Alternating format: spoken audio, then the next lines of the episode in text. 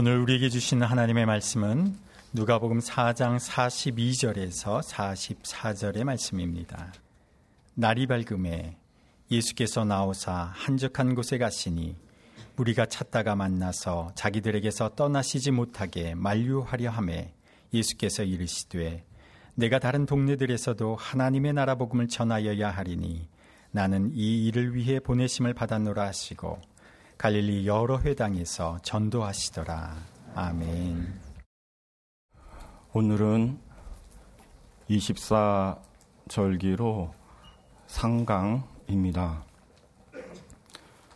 24절기는 1년을 주기로 지구의 공전과 태양의 위치에 따른 계절의 변화를 스물 넷으로 나눈 계절에 대한 구분법으로 옛부터 중국과 우리나라에서 쓰여지고 있습니다.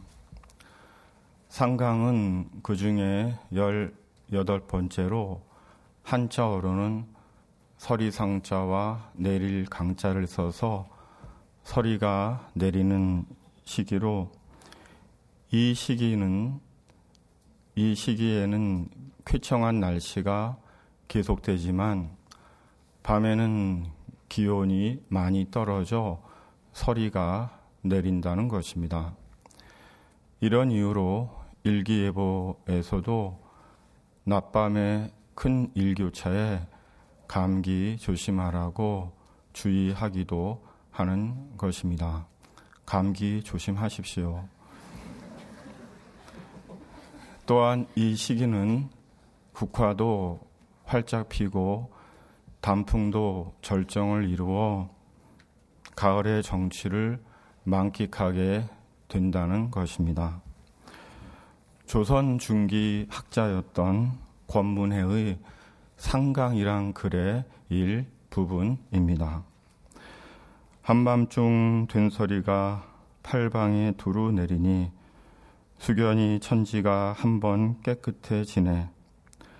바라보는 가운데 점점 산 모양이 파리해 보이고 구름 끝에 처음 놀란 기러기가 나란히 가로질러 가네. 시냇가에 쇠잔한 버들은 잎에 병이 들어 시드는데 울타리 아래 이슬이 내려 찬 꽃뿌리가 빛나네. 시간이 바람을 타고 빠르게 날아갑니다. 젊은이 노인 할 것 없이 세월의 빠름을 느낍니다.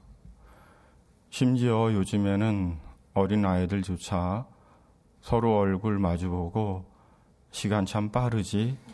라고 말합니다. 그렇게 무더웠던 여름에 지친 기억은 다시 또 하나의 뜨거운 추억이 되었고 잠시 후면 두꺼운 옷으로 온몸을 감싸며 추운 겨울을 맞이해야 할 것입니다. 그리고 자신이 미처 알지 못하던 어느 날 세상을 향해 작별을 고하고 살아온 자신의 삶을 영원하신 하나님 앞에서 정산해야 할 것입니다. 그러므로 사는 동안 매일 즐거운 숙제하듯 자신의 삶을 수정하고 결정해야 하는 것입니다. 시몬의 장모의 열병을 비롯해 온갖 병자를 고쳐주신 예수님은 날이 밝자 주무셨던 집에서 나와 한적한 곳으로 가셨습니다. 42절입니다. 날이 밝음에 예수께서 나오사 한적한 곳에 가시니 무리가 찾다가 만나서 자기들에게서 떠나시지 못하게 만류하려 함에 42절을 세 번역으로 다시 읽어 보겠습니다. 날이 새니 예수께서 나가셔서 외딴 곳으로 가셨다. 무리가 예수를 찾아 다니다가 그에게 와서 자기들에게서 떠나가지 못하시게 자기네 곁에 모셔 두려고 하였다. 오늘 본문과 연결성이 있는 마가복음 1장 35절은 이렇게 말씀합니다. 새벽 아직도 밝기 전에 예수께서 일어나 나가 한적한 곳으로 가사 거기서 기도하시더니 바로 주님은 새벽녘 일찍이 일어나 한적한 곳 혼자만의 조용한 곳으로 가신 것입니다. 복음서를 보면 예수님은 종종 혼자 계셨던 것을 알 수 있습니다. 마가복음 4장 10절 상반절에 예수께서 홀로 계실 때 마가복음 6장 47절에 저물매 배는 바다 가운데 있고 예수께서는 홀로 무태 계시다가 등등 비록 복음서에 예수님께서 홀로 계셨던 기록이 많이 나오지는 않지만 예수님은 종종 홀로 계셨음을 보게 됩니다. 단지 복음서에 기록되어 있는 그때만 새벽에 한 번 홀로 계셨고 그때만 밤에 한 번 홀로 계셨던 것이 아니라 종종 홀로 계셨고 혼자의 시간을 가지셨습니다. 대인 기피증 때문에 홀로 계셨던 것이 아니라 스스로 시간과 공간을 내어 홀로 계셨던 것입니다. 그리고 홀로 아버지 하나님과 함께 하신 것입니다. 기도와 묵상 가운데 홀로 그러나 하나님과 함께 하신 것입니다. 그리스도인은 홀로 그러나 함께의 삶을 살아가는 자들입니다. 그리스도인은 소외된 채 홀로 외로이 살아가는 자가 아니라 홀로 그러나 하나님과 함께 살아가는 사람들입니다. 주님께서 홀로 그러나 아버지 하나님과 함께 하셨던 것처럼 그리스도인은 기도와 묵상, 말씀과 성령 안에서 홀로 그러나 하나님과 함께 살며 깊고 친밀한 하나님과의 관계 속에서 무르익고 온전한 그리스도인의 삶을 살아가는 것입니다. 모든 존재와 관계의 근원이시며 기반이 되시고 능력의 원천이 되시는 하나님과의 관계 안에서 자신의 정체성을 경고히 하고 영적인 만족과 힘을 얻으며 깊은 인간 이해 가운데 사람이 더불어 산다는 것이 무엇인지를 겸손히 배우며 궁극적으로 주 안에서 자신의 길을 가는 자들입니다. 그러므로 사는 동안 기도와 묵상, 말씀과 성령님 안에서 홀로 그러나 함께의 삶을 살아가야 하는 것입니다.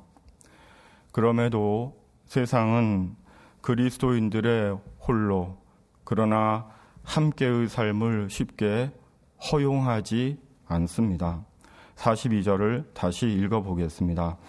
날이 밝음에 예수께서 나오사 한적한 곳에 가시니 무리가 찾다가 만나서 자기들에게서 떠나시지 못하게 만류하려 함에 무리들이 새벽녘 홀로 한적한 곳으로 가신 예수님을 찾아온 것입니다.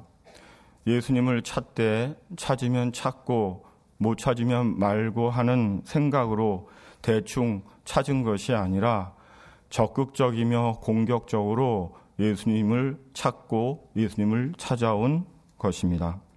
본문에서 찾다로 번역된 헬라어 에피제테오는 애쓰다, 원하다라는 의미가 내포된 단어로 무리들이 애써서 예수님을 찾아 자기들에게서 떠나시지 못하게 한 것입니다.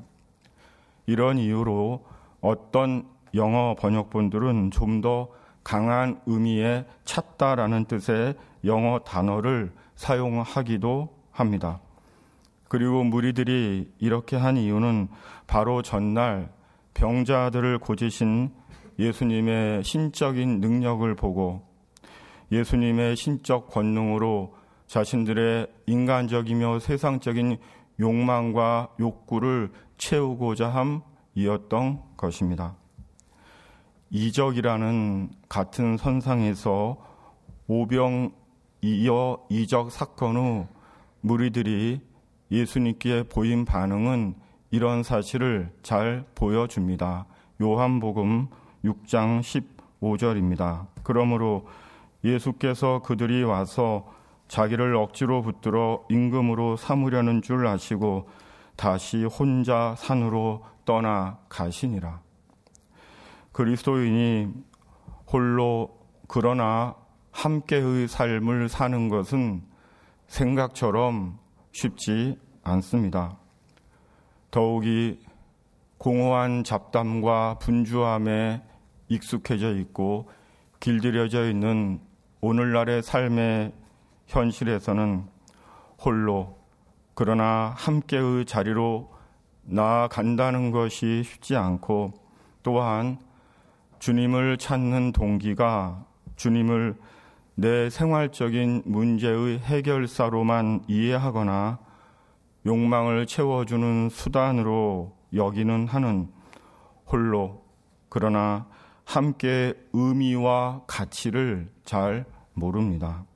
그러기에 때론 그리스도인들 스스로가 홀로 그러나 함께 그 신앙적 삶의 걸림돌이 되기도 하고 그리스도인들 스스로 세상에 보여지는 것들과의 비교를 통해 홀로 그러나 함께 의미를 무의미로 만들어 버리기도 합니다. 얄팍한 관계와 세상적인 조건의 굴레에서 벗어나지 못하는 한은 홀로 그러나 함께의 부유한 비밀은 멀리 있습니다. 그러므로 홀로 그러나 함께의 신앙적 삶을 옷처럼 입기까지에는 지속적인 일정한 기도와 묵상, 말씀과 성령님 안에서의 영적 훈련을 필요로 합니다. 이 영적 훈련을 통해 생각은 말을 낳고, 말은 행동을 낳고, 행동은 습관을 낳고, 습관은 인격을 낳고, 인격은 운명을 낳는다는 말처럼 홀로 그러나 함께의 신앙적 삶 안에서 어느새 우리의 인격이 그리스도의 인격을 담고 우리의 언어가 그리스도의 언어를 담고 우리의 길은 주님이 가신 그 길을 따라가게 되는 것입니다. 주님을 찾은 무리들에게 주님은 말씀하셨습니다. 43절입니다. 예수께서 이르시되 내가 다른 동네들에서도 하나님의 나라 복음을 전하여야 하리니 나는 이 일을 위해 보내심을 받았노라 하시고 바로 주님께서 세상에 오신 이유와 목적을 밝히신 것입니다. 곧 내가 세상에 온 것은 병들고 귀신 들린 자들만을 다 고쳐주기 위함이 아니라 하나님의 나라 복음을 전하기 위함이라고 말씀하신 것입니다. 이 일을 위해 보내심을 받았노라고 말씀하셨습니다.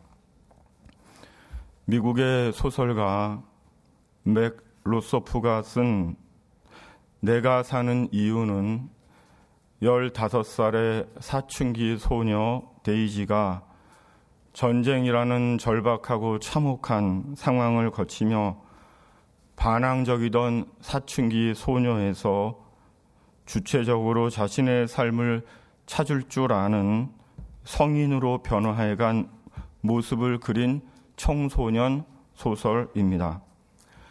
가디언상, 마이클 엘 프린치상 등등 여러 상을 받은 작품으로 내가 사는 이유에서 주인공 데이지의 고백입니다. 그 기간에 제일 힘들었던 것은 병원에 있었던 때도 아니고 고독도 전쟁도 심지어 에드먼드와 같이 있을 수 없다는 사실도 아니었다. 가장 힘든 것은 바로 알지 못한다는 사실이었다. 그리고 소설은 이렇게 끝을 맺고 있습니다. 이렇게 시간이 흐르고 많은 경험을 한 후 나는 내가 어디에 속하는지 깨달았다. 여기 에드먼드가 있는 이곳, 바로 이것이 내가 지금 사는 이유다. 사람들은 저마다 사는 이유가 있습니다. 이유 없이 사는 사람은 아무도 없습니다. 혹 이유일 수 없는 이유처럼 보이지만 그 이유로 사는 인생들도 있고 오로지 세상적인 것들에 대한 이유로 사는 인생들도 있고 이유다운 이유를 갖고 사는 인생들도 있습니다. 때론 인생의 짐이 너무 무겁고 힘들어 마지못해 산다고 말하는 경우도 있지만 그 또한 실은 아직 자신이 사는 이유를 깨닫지 못한 것 뿐인 것이고 실존적으로 사는 이유를 알고 싶어 하는 바람이 숨어 있는 것입니다. 삶의 이유는 삶을 지탱하는 힘입니다. 니체는 말했습니다. 왜 살아야 하는지를 아는 사람은 그 어떤 상황도 견뎌낼 수 있다. 그러므로 사람이 자신이 사는 이유를 바로 아는 것은 매우 중요합니다. 무엇보다 이유다운 이유를 알고 사는 것은 끝까지 중요합니다. 왜냐하면 이유다운 이유로 살 때 사람으로서 존재와 인생의 의미를 느끼고 복된 인생을 살기 때문입니다. 기회로서의 한 번 인생을 사는 동안 그 인생을 놓치지 않고 마침내 영원한 영광에 이르기 때문입니다. 그리스도인은 사는 이유를 깨달은 자들입니다. 내가 사는 이유와 목적을 아, 아는 사람들입니다. 그러기에 그리스도인들은 신명기 33장 29절의 말씀처럼 행복한 사람들입니다. 그리고 우리가 사는 이유가 하나님의 나라입니다.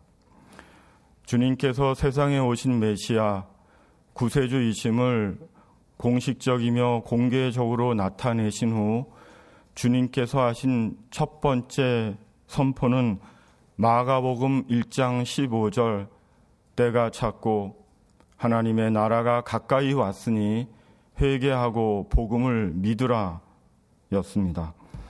마태복음은 회개하라 천국이 가까이 왔느니라라고 말씀합니다. 주님께서 세상에 오신 이유와 목적이 무엇인지를 분명하게 밝히고 있습니다. 사도 바울이 그의 인생 마지막 시기에 로마에서 두 해 동안 살며 한 일은 하나님의 나라를 전파하며 주 예수 그리스도에 관한 모든 것을 담대하게 거침없이 가르친 것입니다. 그리고 이 사실이 중요한 것은 바로 바울은 일생 동안 무엇을 위해 살아왔으며 참수로 순교를 당하는 순간까지 그가 고대하고 갈망하며 증언한 것이 무엇이었는지를 분명하게 일깨워 주기 때문입니다.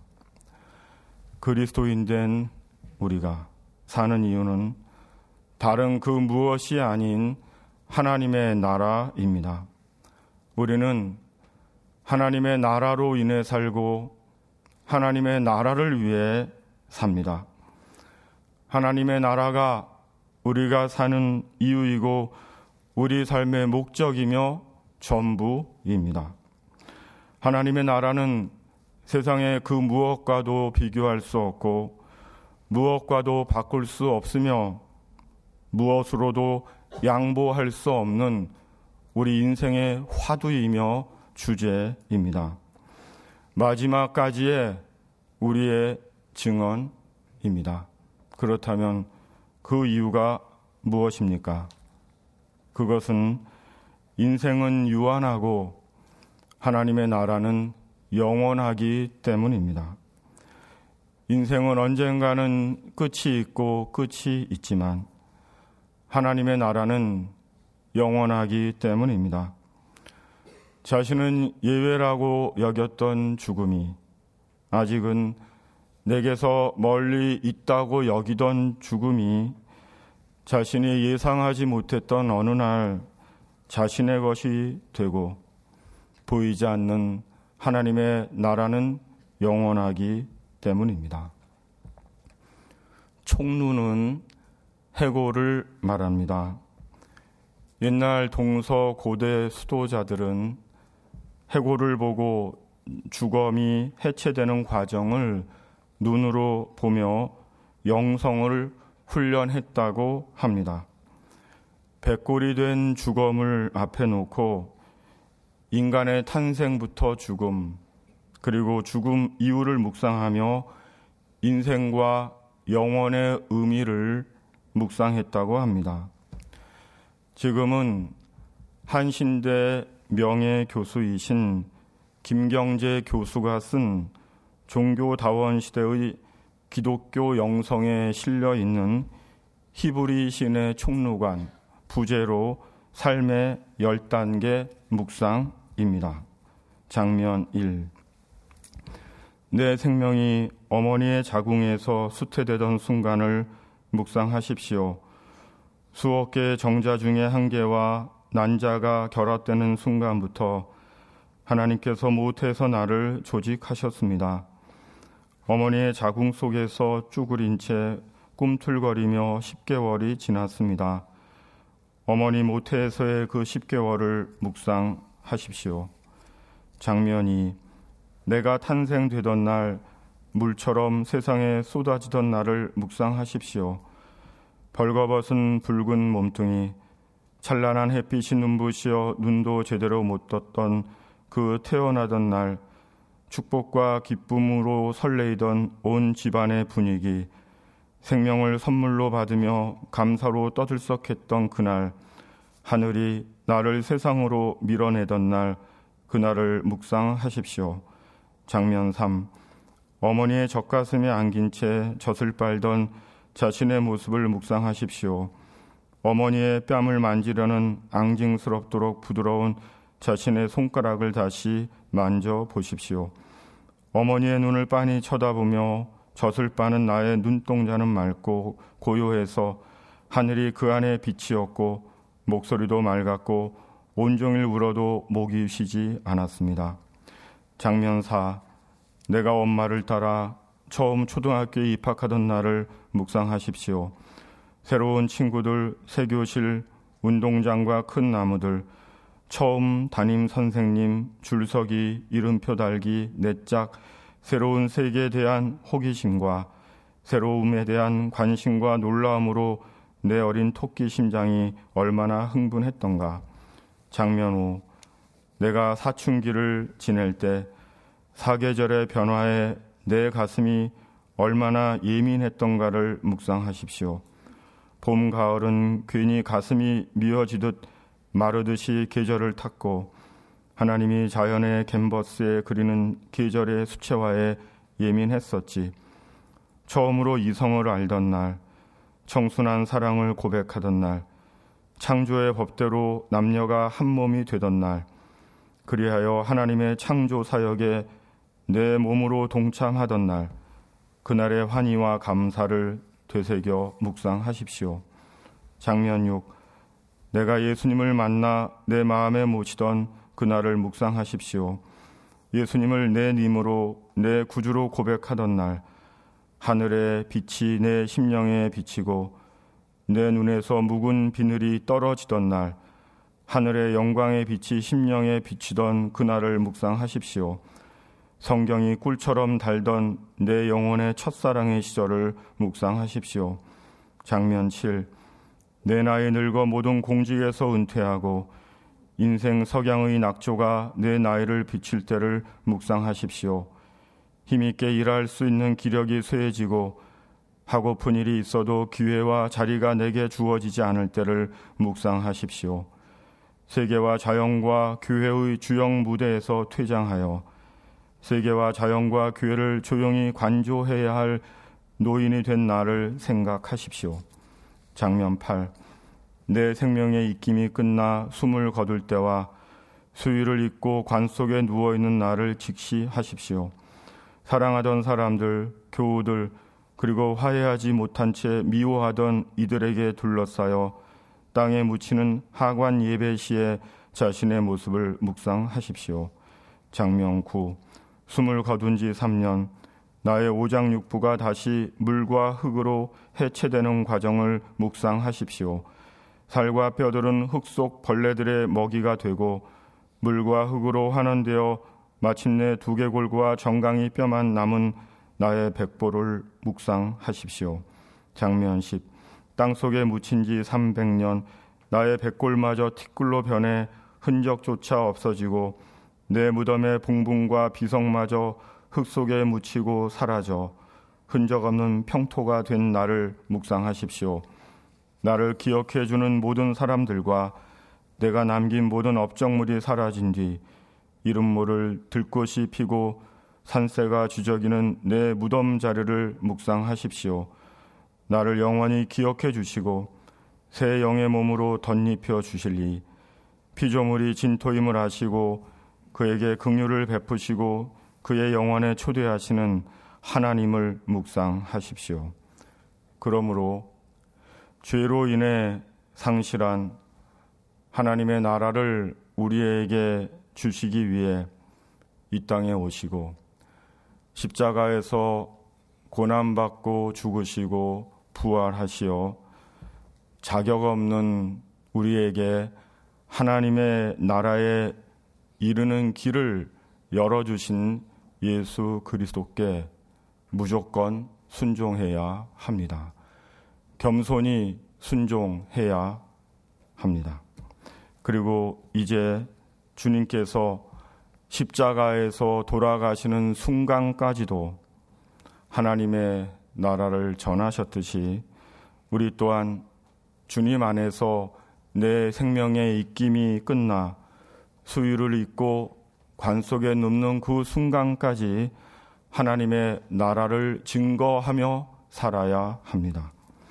우리가 할 수 있는 힘을 다해, 우리가 할 수 있는 마음을 다해, 우리가 할 수 있는 언어를 다해, 우리가 할 수 있는 행동을 다해, 우리가 할 수 있는 손을 펴서, 우리가 할 수 있는 기도를 다해, 우리가 할 수 있는 봉사를 다해, 우리가 할 수 있는 순종을 다해 예수 그리스도의 이름으로 하나님의 나라를 전해야 합니다. 비록 시대가 혼란스럽고 마음 힘들게 해도 로마의 통치 아래에서도 감옥에서도 빈들에서도 이방의 땅에서도 하나님의 나라 복음은 전해졌듯이 세상이 흔들리고 세상이 주님을 부정해도 그 빛과 안식의 영원한 생명의 하나님의 나라를 마지막까지 전해야 합니다. 무엇보다 주님께서 갈릴리 여러 유대인의 회당에서 하나님의 나라의 복음을 전해, 전하셨듯이 먼저 우리가 모일 때마다 서로의 얼굴에서 하나님의 구원의 빛을 보고 하나님의 나라에 대한 소망을 보고 감사와 겸손을 보고 서로 격려하고 독려하며 주 안에서 연대된 힘으로 세상을 향해 하나님의 나라 복음을 전해야 합니다. 얼마 전 한 책을 읽었습니다. 저자인 그녀는 사람들이 자신의 관심에 따라 자유롭게 글과 사진을 올리는 개인 블로그를 통해 이미 사람들에게 널리 알려져 있던 사람이었습니다. 흔히 세상적으로 잘 나가던 남편과 남부럽지 않게 살며 아름다운 집을 꾸미고 이쁜 그릇들을 취미로 모으고 긴 붙박이장에 온갖 좋은 옷들과 명품백으로 채운 채 행복을 느끼던 여인이었습니다. 무엇보다 자신의 보장이라고 믿던 남편으로 인해 세상에서 가장 행복한 인생을 산다고 여겼습니다. 그런 그녀가 어느 날 자신이 보물처럼 여기던 남편의 병이 발견되고 남편을 먼저 보내며 깨달은 것을 고백한 내용이었습니다. 그것은 내 것이 아니라는 것이었습니다. 넓고 멋진 집도 아끼던 이쁜 그릇들도 명품 백들도 남편도 아이들도 내 것이 아니라는 깨달음이었습니다. 또한 주님 안에서 근심도 염려도 내 것이 아니라는 신앙함의 깨달음이었습니다. 그리고 자기 것이 아닌 것을 자기 것이냐 자랑하던 무지와 교만과 욕심을 회개한다는 내용이었습니다. 지금은 하나님의 나라가 한갓 종교적 교리 정도로 취급당하고 외면당하고 부정되는 극단적 현세주의의 시대입니다. 세상이 너무 재미있고 좋아서 영원히 지속됐으면 하는 쾌락이 영혼을 지배하는 영적 어둠의 시대입니다. 그러기에 이 시대에 돌아앉아 눈물 훔치시는 하나님의 슬픔이 있습니다. 그러므로 이제는 주 안에서 하나님의 백성된 우리가 하나님 나라의 시민권을 가진 우리가 하나님의 슬픔을 씻어 드려야 합니다. 지금까지 변함없이 하나님께서 그 짧지 않은 손으로 우리의 등을 두드려 주셨듯이 이제는 우리가 하나님의 기다림에 응답해야 합니다. 내가 있는 그 자리에서 내가 하는 그 일에서 내가 사는 그 시간에서 내게 있는 그것으로 그 낮은 밑가지가 되어 하나님의 나라를 증거하는 주님의 사람들이 되어야 합니다. 우리 사는 동안 즐겁고 재미있고 만족스러운 일들이 가끔 있지만 기도와 묵상, 말씀과 성령 안에서의 홀로 그러나 함께만큼 영혼을 만지는 자리는 없습니다. 끝까지 우리가 가야 하는 인생의 길이 무엇인지를 보여주는 자리는 없습니다. 하나님의 나라는 오늘도 내일도 변함없이 주 안에서 우리가 사는 이유입니다. 기도하시겠습니다.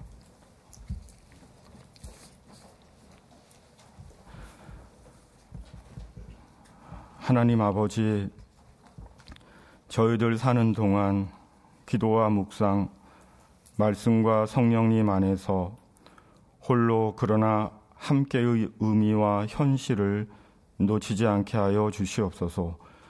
시대가 혼란스럽고 마음 힘들게 해도 하나님의 나라 복음 증거가 중단되거나 보류되지 않게 하여 주시옵소서. 사는 동안 언제나 홀로 그러나 함께의 영적 부여와 능력 속에 영원한 하나님의 나라가 우리 삶의 이유가 되게 하시고 사람들의 위로와 소망이 되게 하여 주시옵소서. 세상의 기다림이 되게 하여 주시옵소서.